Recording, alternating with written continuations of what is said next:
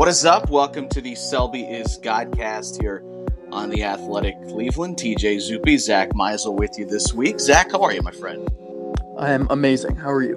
I am terrific. Happy to be back with you, ready to talk all the news of the the past few days, which there is a bunch. But you have some big news coming up too, because how much how much longer do we have together before you're no longer with us, off on your va- vacation slash honeymoon? Only a couple of days, and uh, I can't promise that I'll want to come back and come to Cleveland and endure winter and uh, talk to you. So this could be it. Thanks for keeping me at the end there. At least you admit that there's some other things that would keep you away from Cleveland besides me. So I appreciate that. Yeah, I've never, I'm not good at disconnecting and like, th- this is going to be a challenge, and my wife is very interested to see if I'm going to be able to put down the phone, not look at Twitter, not be tempted to write an article when Carlos Santana declines a qualifying offer. So this is this is going to be a good test. So you're going out on that limb and already saying that he is declining. There is no chance of him picking up that $17.4 million qualifying offer. Zero chance. Well, I think that the two sides are probably, if they haven't already been engaged, they will be engaged. And I think they'll, I think, I would guess he'll decline it, but I think he'll decline it with knowledge of what the Indians might be willing to give him in a multi-year deal. So, so I think I, I think he's going to decline, but I don't think it's just going to be decline and then okay, thirty teams come at me and, and let's start from scratch. Well, I like what baseball's done now, where they're allowing players a chance within the 10 day period to sort of get an idea of their market. I think that mm-hmm. was unfair before. You're asking guys to make a decision based on a one one year uh, qualifier, and, and, and that's a lot of money that you're potentially turning down, but you're sort of doing it blindly. You, you have some sort of idea what you're going to get, and your agent, you know, has through back channels been working things, I'm sure, and you kind of have an idea. But look at look at Edwin Encarnacion last year. They turned down the the, the gigantic deal from the Blue Jays going into the the winter, thinking uh, we're going to get more than that. We're assured to get more than that. And if you would have paid any attention to the market or, or started to talk to some teams, you would have realized that money probably isn't out there. So the the ability to enable these guys to go out and at least get a sense of what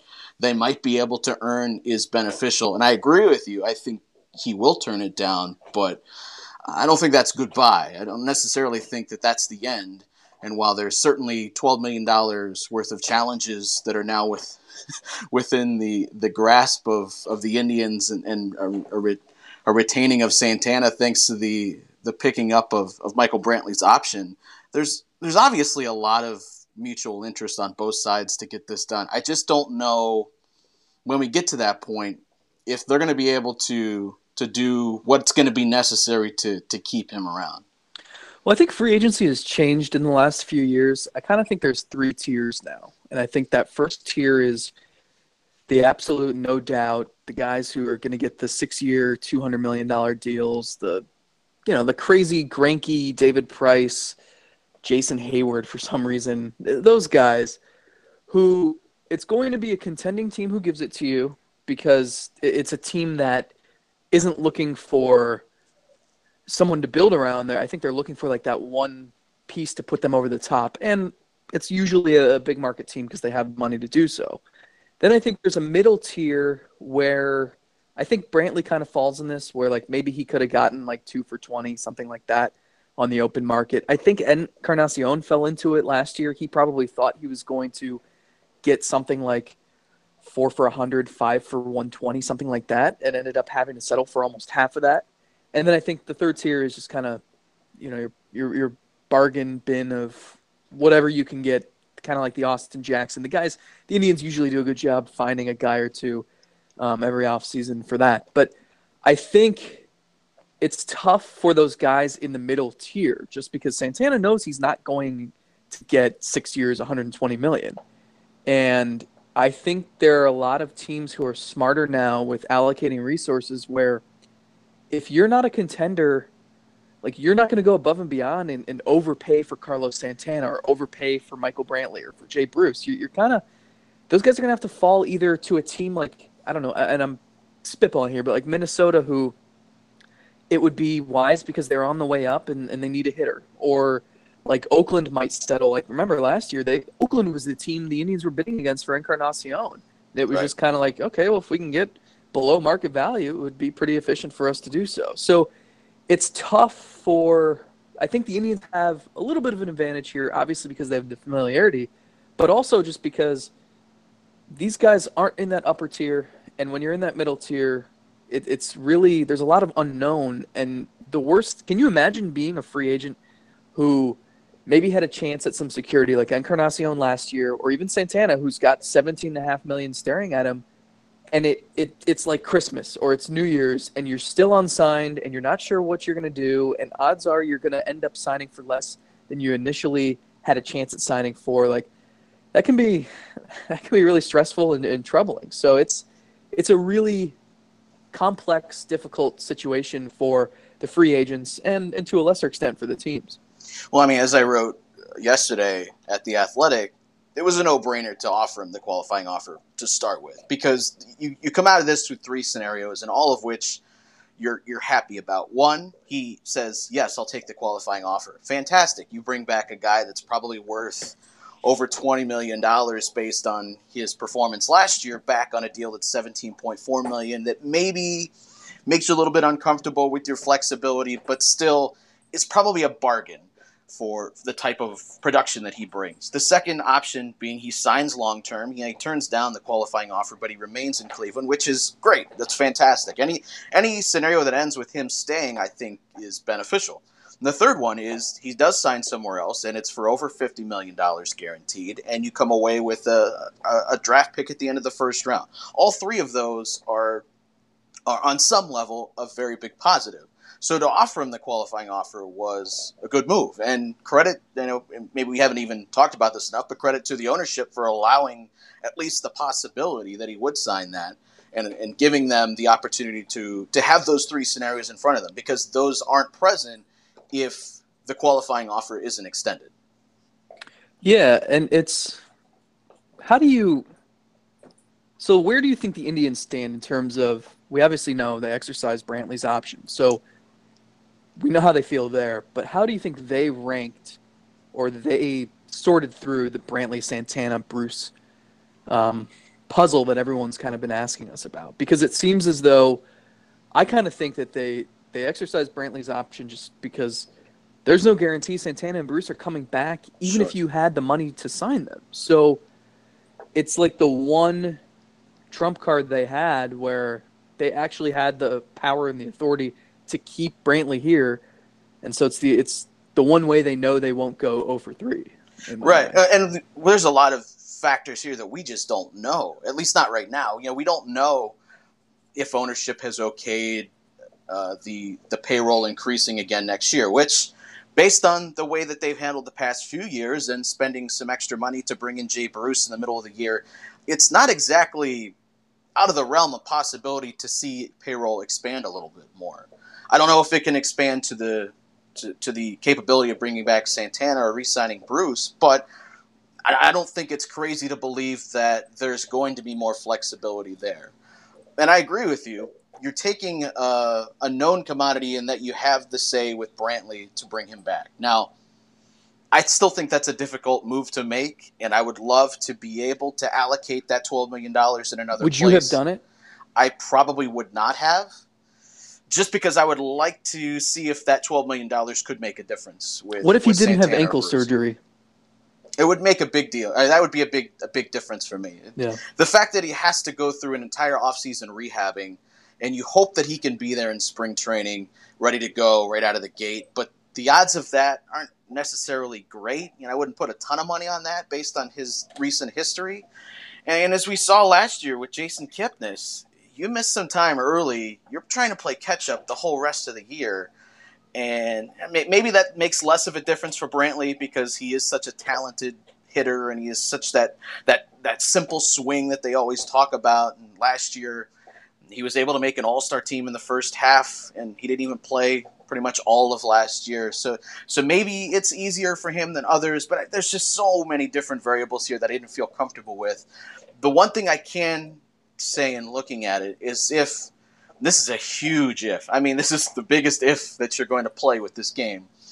If he is healthy, twelve million dollars is a bargain for mm-hmm. for his services, based on what he's been in the past. I just don't know that I feel strongly enough that he's going to be that same guy, or that he's going to be capable of staying on the field long enough to make that $12 million stand up. So the thing that's interesting to me in all of this is that Bruce is the one guy where they have no leverage over. Um, they have, you know, they could offer the, they offered the qualifying offer to Santana, so now the ball's in his court. Um, but with Bruce, he's the one guy who's just, well, you hope that you just re-sign him in free agency, but the only thing tying him to Cleveland is is the fact that he spent a couple of months here. So what's interesting to me is you look at defensively. I, I, think there are so many questions, and we asked, and of course we didn't get anything of a concise, clear answer on it. But can Brantley really play left field anymore? Should he play left field? Should he play first base? Well, he won't play first base if Santana comes back. So then you're basically saying, okay, Brantley will play left field.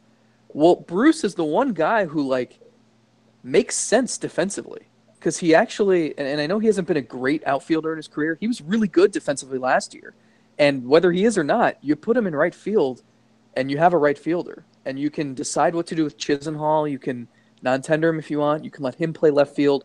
But like, there are so many questions about Brantley and Santana's obviously a first baseman, but what about Kipnis? I mean, there, everyone else has questions. Bruce is the one guy who it just seemed like okay, if they resign him, you put him in right field, and there are no questions. But now it's like, how do you sort out where Kipnis plays, where Brantley plays? How do you do that if Santana comes back? Uh, there's just it leads to such a ripple effect. And Bruce is the one guy who, in my mind, maybe would have made the most sense of all of the three, just because it's that is answered for you. Right, and I agree with you that it makes it easier to slide him in than anybody, given the, the kind of puzzle that you have. The best offensive threat that I feel most strongly about actually staying on the field is, is Santana. Santana, you know, you can look at the power numbers, you can look at the home runs, but in today's environment, let's be honest, guys that don't get on base a ton and generally just hit for power and that's all have value but don't have the same value they once did. I'll take a guy that gets on base 36, 37, 38% of the time and maybe hits for a little less power but just because of that on base ability and drawing walks and being a switch hitter, you can put that in the middle of your lineup and feel great about it. That's why I ranked Santana ahead of Bruce, despite mm-hmm. the fact that you can look at the the home runs and say, well, Bruce is the more consistent power guy, and you know about the same age, same stage of their career. I, I going into this offseason, I, I I would have wanted to put most of my resources toward keeping Santana. They didn't sure, do that. I agree, and, and they didn't do that. And, and it's it's not to say that they can't find a way to get it done, and I think they will try to find a way to get it done. It's just looking less and less likely, I guess, that that it's going to happen. Though I, I don't know if I can say that for sure. We we just don't know based on interactions, we can have a guess, but we just don't know the motivation of Santana. You know, he said many times how much he wants to stay, and after Game Five, he was already talking about next year and making it to the World Series, and and and and that's all great. But that was also five minutes after the season's ended. You know how much, how important is it just getting the financial stability for his family and and, and just feeling secure there. You know, will will the top dollars speak more than just the loyalty to the team? He has a right to to make that decision. So I just because there are so many unknowns right now, it's really tough to to, to know the answer to that.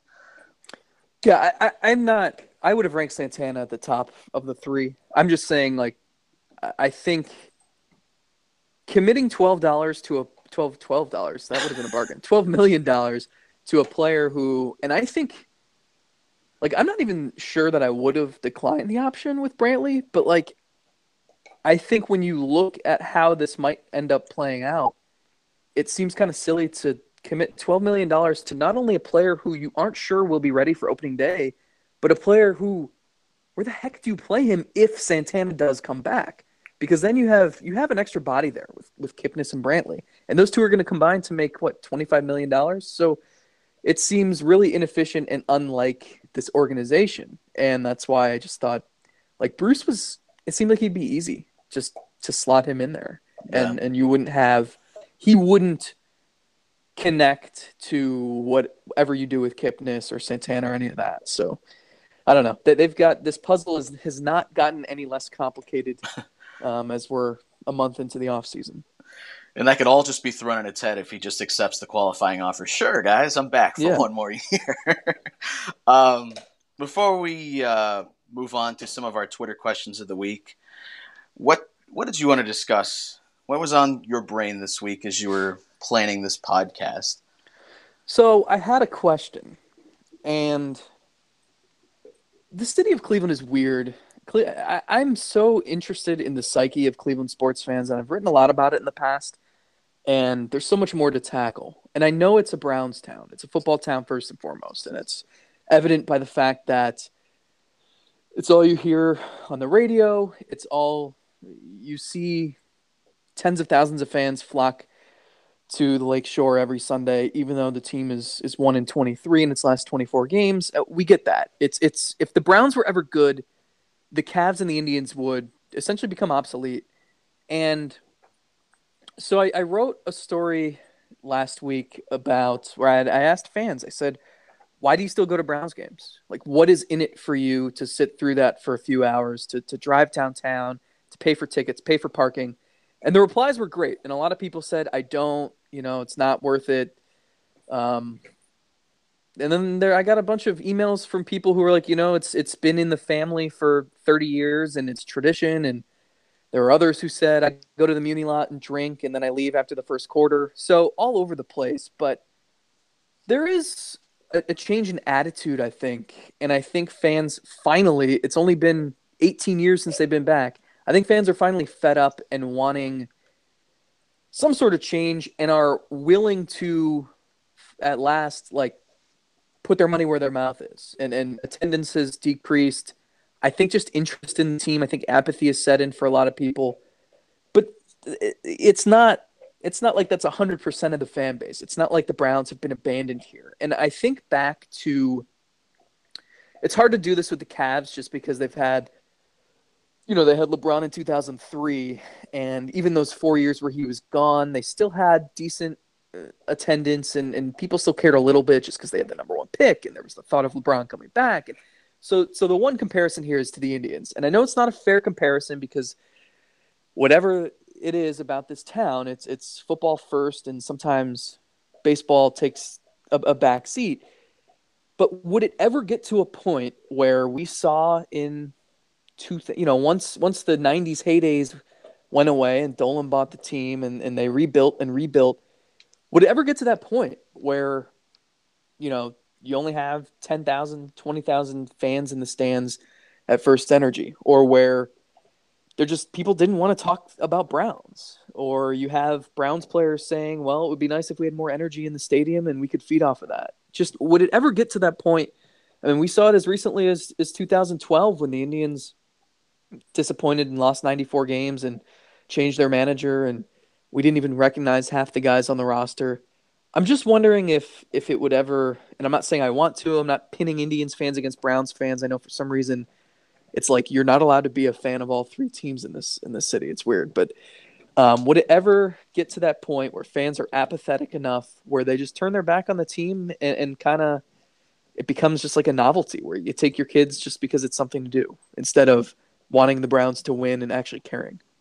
It's so tough because because of the nature of the sport. And that's the first thing that's going to pop out for anybody. You play 16 times in a regular season, 8 times at home. So it's always going to be tough to compare that against 81 home games. So you're always operating under that umbrella.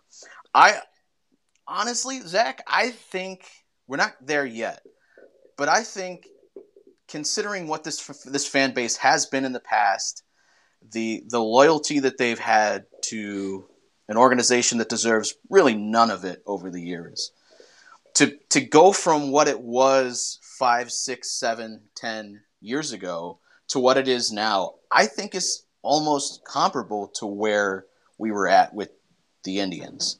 Now, I, I get your point about talk shows and television. It's so the Browns are always leading and they're always first. And part of that is because the interest is there. There's no doubt. But shout out to Millsy. The other hmm. side of that, I, I think that's almost out of habit.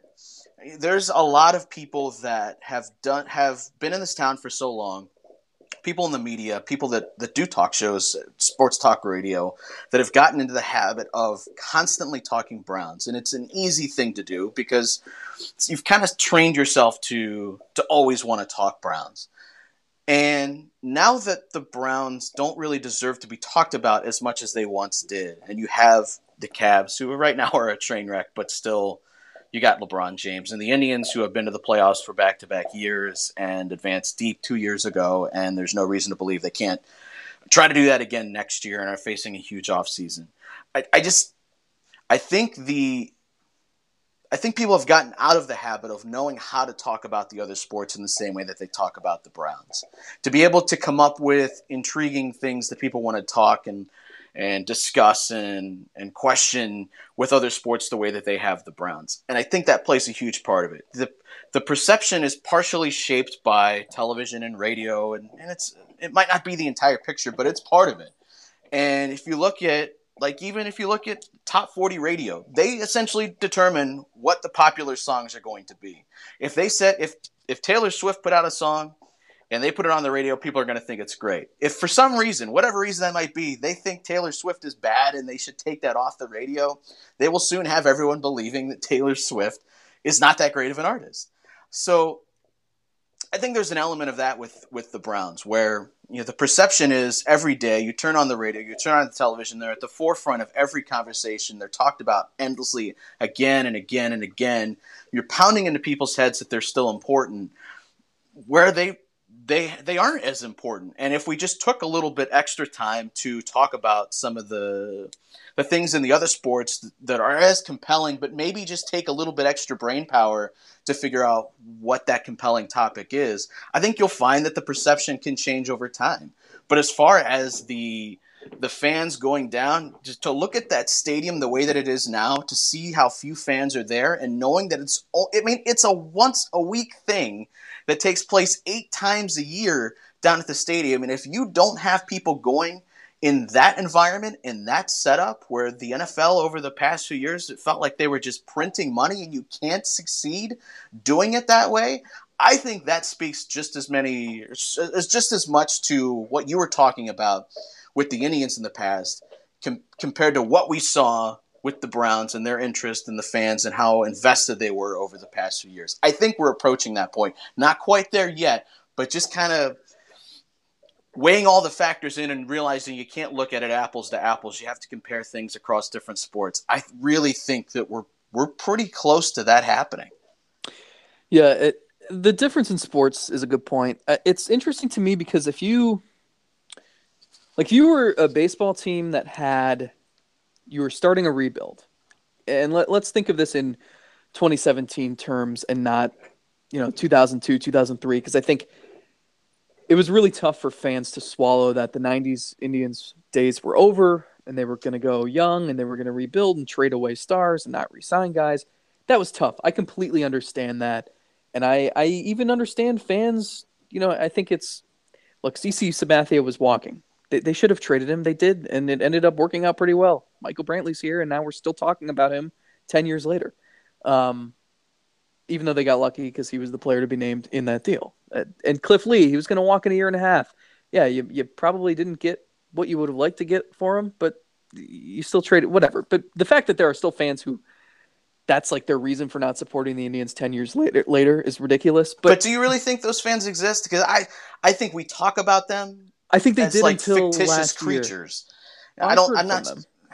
Yeah, but those. I feel like those are probably the.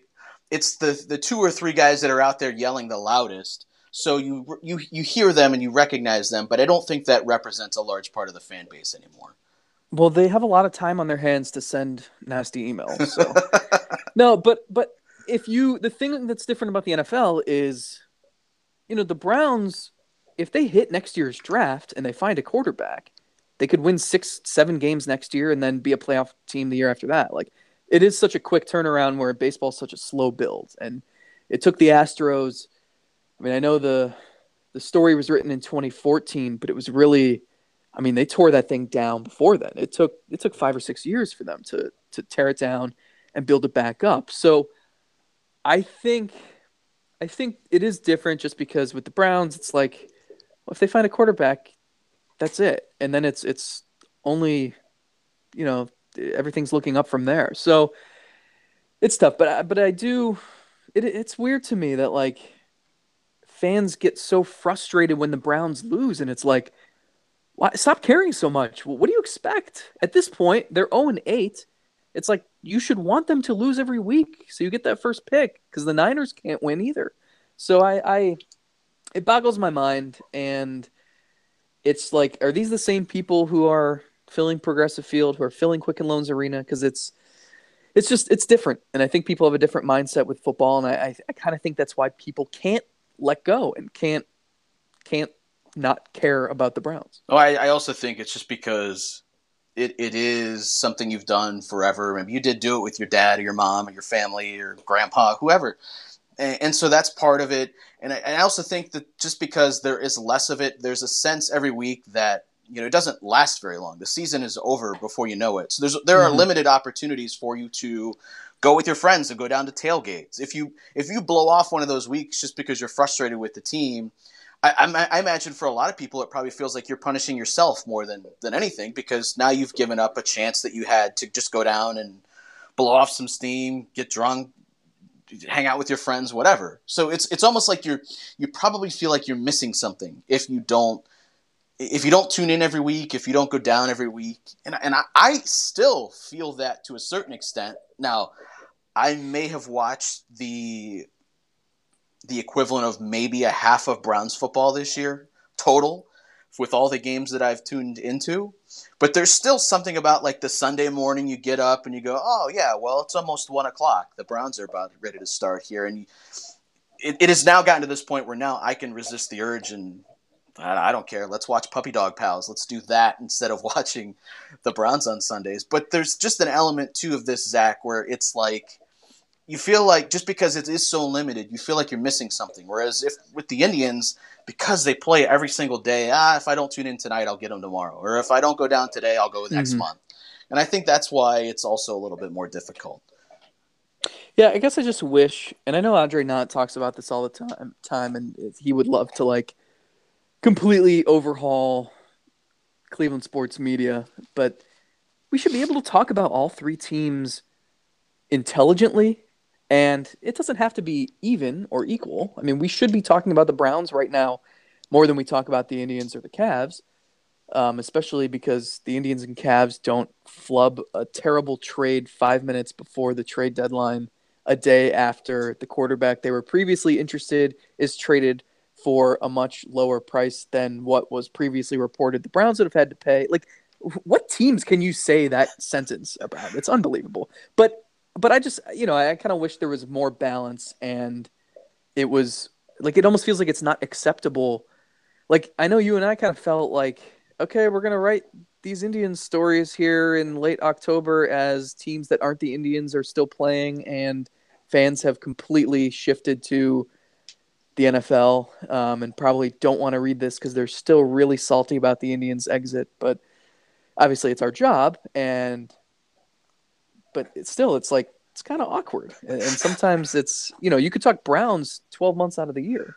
How many times, not here recently, but over the past few years, did you get the nobody cares, dude. The Browns are right. on in response to something you tweeted about a, uh, an Indians game happening in early September, uh, say 2014 or something like that, where it's like, you know, dude, I still have to go over here and, and do my job. I still have to tell you what's happening. You get to consume whatever you want to consume, but I still am getting paid to tell you what's happening down here.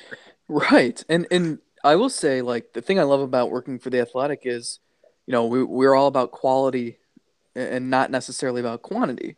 And so it's you know, this is the time to sink our teeth into those in-depth pieces, the stuff that you're taking time researching and crafting and and yeah, I mean, we'll still write about what's happening and, and the off season stuff and everything we hear, but you know, and other employers, no names, please, you know, you're required to write multiple things every day of the off season, and it's like, okay, well, on November third, when like the Browns are screwing up a trade for a quarterback, I don't think anybody wants to write whatever the hell I can come up with that's going to be 500 words and I can post to the website and that I'm really reaching for. Like it, it's it could be really difficult. So ten yeah, times Jose Ramirez looked like an MVP this year. Exactly, exactly. So like no one wants to read that. You'll never believe number seven.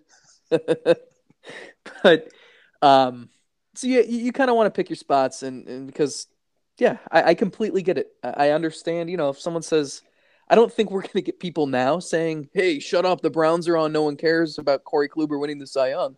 But you know, there there is a time and a place in the off season. You kind of have to be methodical. Uh, time and a place is also the off season when you start to look at different things you might adjust in the season ahead because it's really difficult to, like, I don't know, for instance, change your second baseman into a center fielder or you know just change a guy's complete position or what they're doing in the middle of a season let alone a pennant race. Uh, so the off season's usually when those sorts of things happening happen. And i you know i wrote last week about my thoughts on on danny salazar and, and what they can do to kind of maximize him. Can um, i interrupt you really quick? Sure. Uh, you know what i'm about to say don't you? I, I have a strong i have a strong suspicion uh, the Scranton Paper Company HBD team would like to welcome Michael Livesay, their new ace starting pitcher, who signed a five-year, seventy-four million dollar deal. Um, now hold on, that's below such... that is below what experts said that they thought he would get this offseason. How did Scranton manage to pull that off?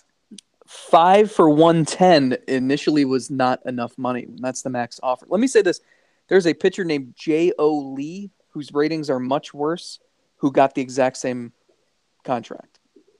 What? The exact same contract for a As pitcher in, that uh, that is 27 years old that looks like Clayton Kershaw? Yeah. Five, he J.O. Lee got 5 for Oh, math is not. 5 for 70 it looks like. Livesay got 5 for 74, so that's interesting that you say Livesay. I looked at it and I thought Livesay. So Livesay. we're gonna call him Livy uh, Livy. Ah, that hopefully that'll get Bill Livingston to come to the park and write about him. oh, you know that guy. He just he's out there pitching.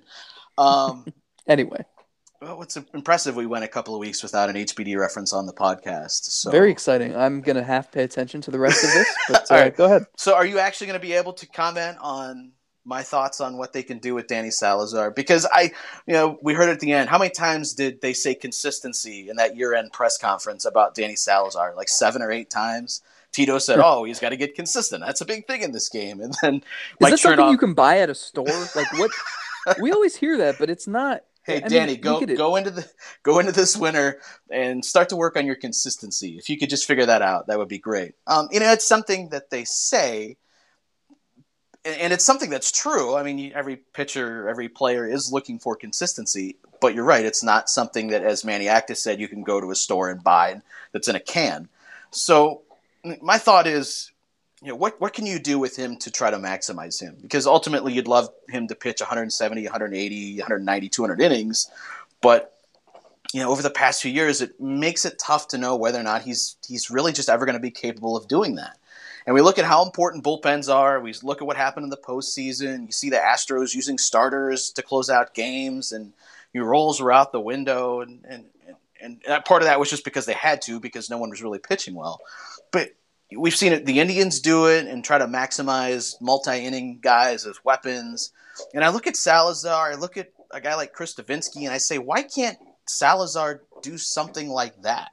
And if he's only going to give you 100 innings, why not find a way to, instead of, of it being over 25 starts or 20 starts or whatever it is, why not try to find a way to get Danny Salazar into 40 to 50 games and try to get him to throw 100 innings and let those be the innings in the whether it's the middle of the game or if you can be aggressive with a starter like say Josh Tomlin. He's two times through the lineup, bring in Danny Salazar. Or you know, you don't have any options left with Ryan Merritt. Why not let Ryan Merritt start a game, have him go three innings, and then bring Danny Salazar out of the bullpen to make it look like he's throwing 120 miles per hour after Merritt was just tossing it up there at 83 miles per hour. I, I think if you're not going to be able to, to, ever get a starter's workload out of Danny Salazar, why not find a way to to make him into that multi-inning weapon to help cover some of the outs that you might be losing with Brian Shaw this offseason?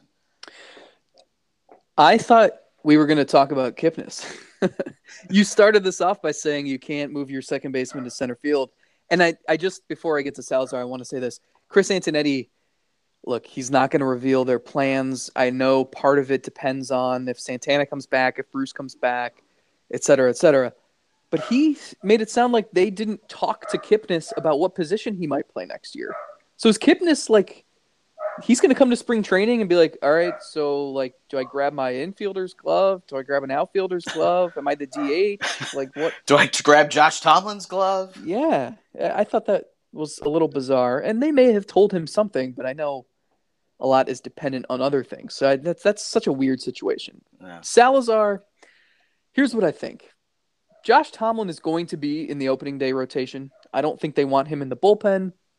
He they they re-signed him. I don't think he I think he's out of options. So he'll be in the rotation and, and that would mean it's Salazar or Clevinger for that last spot. And I could see them going either way. I could see them going Clevinger in that role because they moved him to that role where he could quote unquote be a weapon, even though they didn't use him as a weapon, and it was like the strangest playoff planning we've ever seen. And and Clevinger did not adapt well to that uh, role, as Paul Hoynes and Terry Francona argued about in our uh, postseason exit interviews. But um, I think it makes sense for Salazar. I think the one hangup is you talk about how they've stressed consistency and they've stressed routines and they want him to just get on a regimen and a program mm-hmm. like follow Kluber's model. Well, if he's going to be that Chris Devenski type and he's going to go to the bullpen and throw two innings every few days, it's hard to establish a routine and it's tough to do. And and so maybe he doesn't quite fit that mold. He'd be perfect at it. He would be if you only wanted 100 innings from him and he could pitch in 50 55 games i think he could do really well as long as he was fine with it. And he grew accustomed to never knowing exactly when he's going to pitch. Here's here's two thoughts i have on it. One with the the shoulder forearm elbow all these things that he's battled physically mentally what you know whatever the case may be i i don't know how him throwing in more games would impact that. I would guess that less mm-hmm. innings would be a good thing.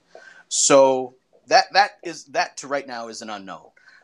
But there isn't another element to this where you're talking about consistency and they haven't been able to ever find a routine that works for him. Maybe the reason is just because he's he is incapable of adapting to a starter's routine. He maybe he just is the type of person that needs the adrenaline of, of maybe pitching every single day uh, you have to sit down in the bullpen and on any given day, you know, unless you just threw three innings the day before, you might be in that game. Could that be a situation that actually benefits him? That, that he has no choice but to remain prepared and go out and throw like he's going to pitch every day, or else he's going to get exposed for not going about going about it the same way that the other relievers are. I, I wonder if that could be beneficial, and I would be really interested to see if it would be, so much so that I would absolutely consider doing it. You know, so the health part of this is a huge thing. Ultimately, you'd love him to throw 170 innings, but if you're if that's being taken off the table just because he can't physically stay healthy enough to do it, man, I would love the idea of him being able to to not just fill the Devenski role, but actually to to become even more of a throwback and in, and increase the the workload. So it's we're not talking about 80 to 90 innings that you're finding a way to get him into 100 and 110 innings. Yeah, I, he's such a an enigma. Like I never know. I never. He's very underrated in post game interviews. I never know what he's going to say. Sometimes, I mean, there have been times in the past where he blamed his poor outing on he was it was too hot and he was like sweating too much. I remember in Houston, um, there have been other times where just like he was afraid that he was going to get hurt, and there have been times where he just didn't have it, and it's like. I, I just have no idea how he would adapt to a new role, to the uncertainty of, of when he'll pitch. I don't know. I, think it would be fascinating. I think he could be a, a really effective pitcher in that role if he stayed healthy and his mind was right. And and the bullpen is going to need it. They're going to mm-hmm. lose Brian Shaw. This is the last year for, for Andrew Miller and for, for Cody Allen unless they sign those guys to extensions. So they have to figure something out. And, and maybe maybe this is what they do. Yeah, I don't even think it would be him just being good in that role. I, I think he's got the capability to be to become one of the game's best at doing something like that. Now, maybe there's just not a lot of guys that are in that mold right now, but for as much as the Indians kind of pride themselves on being ahead of the curve, and we're seeing this this line erasing between starters and relievers, certainly in the postseason, but if you have more pitchers that are willing to to do this and not get over this as being viewed as a demotion, because it, it, if you use the guys the right way, it is not a demotion those right. one, those 100 innings, you could take those from being you know 50 really stressful innings and maybe 25 in there mixed in aren't aren't that high leverage. You could take all those innings and make them essentially higher leverage and make those innings more valuable and it not be because well you you stunk as a starter or you just couldn't get consistent this is now your this is now your role this is now what you do and to make that his I would be interested to see if he could if he could embrace that. And also, uh, in the past, in the postseason, I remember last year him talking about warming up in the bullpen and how much he actually enjoyed that atmosphere, that pressure packed. You know, you got to get ready and you got to go now, and then you're in the game. I, I would love to see how that would impact his mentality too. Yeah, I don't. Th- this for a team that like I think a year ago we said, okay, they made Game Seven of the World Series. They fell short. Still impressive. Look at this roster intact. Then they add Encarnacion and Boone Logan. It's like they have no holes. I, I thought they would win the division by 20 games. I think they won it by 17. Um, and it's like this is the window is open for years and years, and it still is. But boy, do they have some pressing issues and some decisions to make that could determine whether the window is open for say two years or for five or six years. And. I think one of them is what they do with Salazar. I think they, they've got to figure out the bullpen long term just because because of Miller and Allen. And then obviously offensively with, with what happens with Santana. Do they bring Bruce back? Is Brantley, if he even if he plays well, then he might go off and sign somewhere else, and then you've still got to replace him. So they have a lot of questions here, and I think the Salazar one is is an interesting one. I, think that's going to be that's going to be something to watch.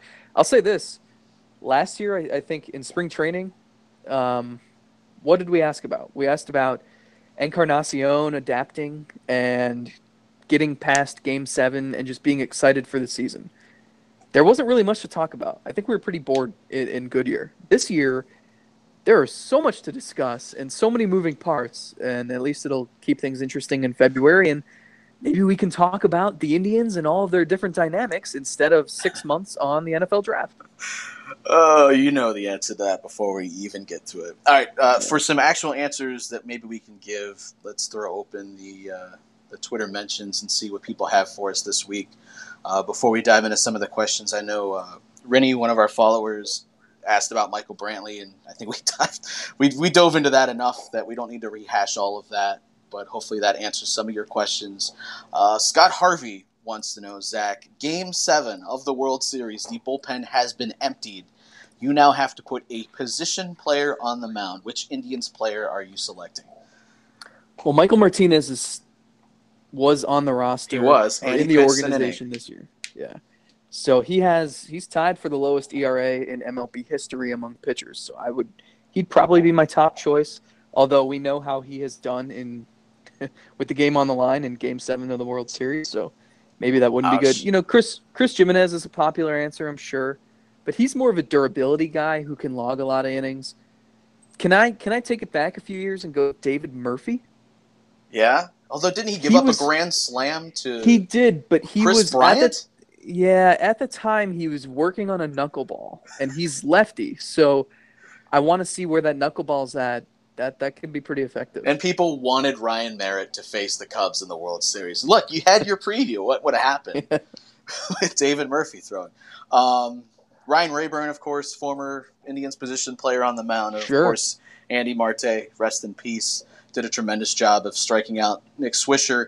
Uh, if we're going guys that are at least somewhat recent or guys that are on the team or maybe on the team, how about Carlos Santana? We've seen him turn and throw to second base. How many of those throws are, are strong and on the money? He's got that former catcher's arm, right? So I think that strong, accurate arm would be would be popular on the mound. And Do you the think Coco Crisp could get it to home plate?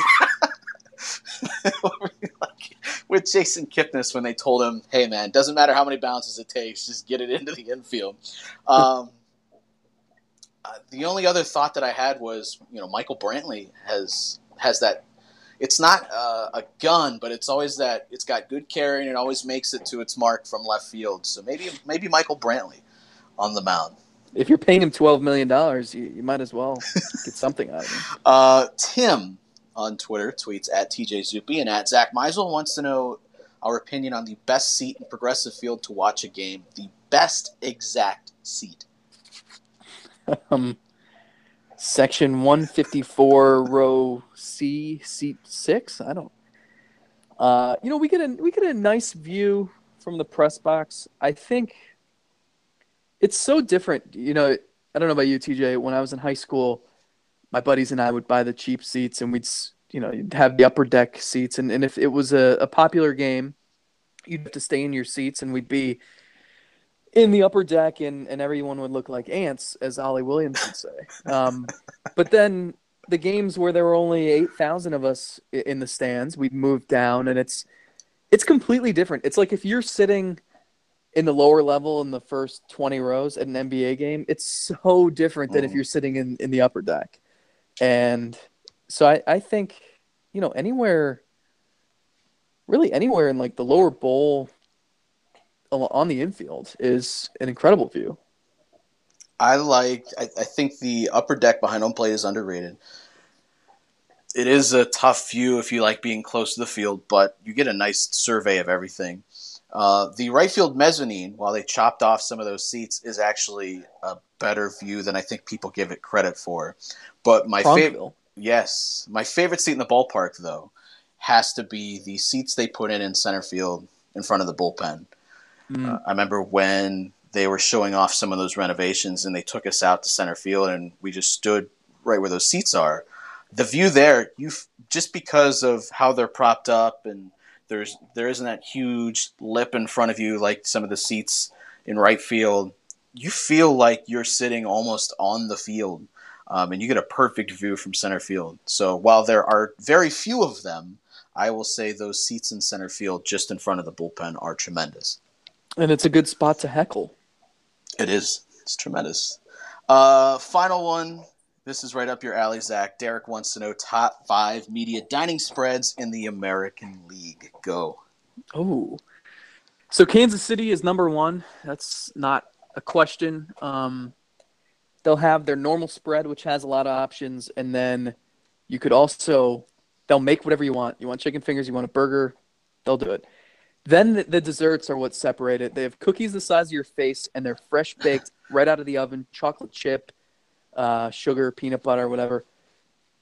And then they usually have pie or cake or cheesecake or brownies, and then they always have legitimate ice cream with toppings, cones, cups. They have peanuts. They have. I mean, It's it- incredible. It's, incredible. It- Kansas City's the best. If if we worked there every day, I mean, I I might be dead in a few years. Um, how about the hot pretzels that they just have ready to go, and the the nacho cheese? Just all you have to do is just here. You want some? Here, all right. Just uh, pump it out of the machine here. That's well And That's the worst part about that city and that trip is that we're, we're there a couple times a year, and so I like to go hit up KC barbecue places. And it's not like you're going and you're just having like a rib or two or like a, a piece of brisket. Like you're eating a big meal for lunch, and it's great. But then you get to the press box a few hours later, and it's like, well, I can't turn down this spread and these Yeah. desserts. So, yeah, you spend three days there, and, and you put on like the freshman 15. yeah, times 20. Uh, New York, of course, is fantastic. Yeah, I'd Uh, put them number two. and and they were top notch in our two days there during the American League Division Series. And I think I told this story on the podcast before, but still, Paul Hoynes thinking that the the meal was free. Me inform him already having his plate at his seat in the press box. Me informing Paul that no, you actually had to pay for that. That was actually like twelve dollars. Him still having a plate of food his only thought was to get rid of the evidence immediately. He stood up and threw his half plate of food in the garbage and then went in to, to go in and pay. And I was like, man, if you're already going in to pay, why not just finish the food that was already in front of you? It was like a guy that got caught cheating, so he just immediately threw his phone in the garbage. I don't think that's going to fix things. Uh, Minnesota, I would put third. They're pretty solid, and their breakfast is really good. Um, and I would I would say, boy, it's tough after that. I'm trying to Seattle is pretty good. Seattle's similar to Minnesota. Um, this is a novel concept, but Seattle always has a big fruit salad out. You can have Ah. fruit, something healthy. Um, so if anyone in Cleveland Press Dining is listening, hint, hint. Um, and after that, it's tough. I know the White Sox are last. That is the worst, absolute worst. I will never step foot in their press dining room again. And also, the soup Nazi is the guy who serves you, so it's it's just a terrible experience, um, which is fitting for that ballpark and that team. Yeah, so at least you're not Uh, eating minerals Yeah, at the Mineral Museum. I don't know. I almost want to pick Boston as number five. I've heard. I've only been going there for a few years. I've heard it used to be a lot better, but they had this year on our one trip there, the cookies. They had just fresh out of the oven chocolate chip cookies, and they were the best cookies I'd ever had. And that goes a long way with me. So I, maybe them. Some people like Detroit. I think it's overrated. At least in Detroit, you can you can tell them if you want something different, and they'll make it for you too. It's not great, but at least they're willing to do But that. they just pick the prices out of their ass. so I I'm usually one for having a Red Bull at some point during the day, and maybe even two. Uh, and they this is awesome that they actually have Red Bulls there that you can go buy. I have gone to Detroit up there, picked a Red Bull out of the thing, set it down on the counter, and the the woman says. Uh, that'll be four dollars. I'm okay. Then I've gone up there, picked a Red Bull out, and also picked uh, a candy bar out, set it down, put the two items next to each other, and she, she said that'll be four dollars. and then I've also grabbed a Red Bull, and I also got something else out. I can't remember what it was, and she said that'll be two fifty. So I don't understand how they decide. It is basically just go up there and whatever she thinks the first number that comes to the person that is running the register's head, that's what you will pay for that meal. Yeah, and I, I have a big sweet tooth, big desserts guy. They do one scoop of ice cream some nights, and some nights nothing, and that, that's that's unacceptable. That's why you have to go downstairs and go get yourself some tiger tracks while you're at Tigers tracks, yes. while you're at the ballpark. All right, so if anybody has questions in the future and wants to shoot us some questions for the podcast, you can send them to at TJ Zuppe at Zack Meisel, or you can email us if you have a little bit lengthy something else you want to share. That's TJ at theathletic.com. And what is your email, Zack? Z Meisel at theathletic.com. M E I S E L. Uh, it's simple enough. And we appreciate everybody listening this week. The Selby is Godcast. Uh, before we do wrap things up, I have to share that I've made things a little bit easier. Well, I think the next few weeks will actually be painful for people to find us. In the long run, I've hopefully done something that will make it easier for people to find us on iTunes or to find our RSS feed. So if you actually search Selby is Godcast on Apple Podcast, you can find us there with our own feed as, instead of being part of the Athletic Cleveland feed. So if you just want us, if that's all you want, and who would want anything more? Why would you need anything more, Zack? If all you want is us, search Selby is Godcast in Apple Podcasts, and we'll tweet out some links there too. But you can subscribe just to us. We're also on Bumpers and SoundCloud. SoundCloud is through the Athletic Cleveland, so you have to search the Athletic Cleveland there. But search Selby is Godcast, or just follow the links on theathletic.com. Uh, you can find the million ways that you can subscribe to us there. So I think I've, I've cleaned out everything. Is that clear, concise? You think anybody has any questions before we go? I'll take that as a no. All right, well, thanks for listening this week, and Zack and I will see you later.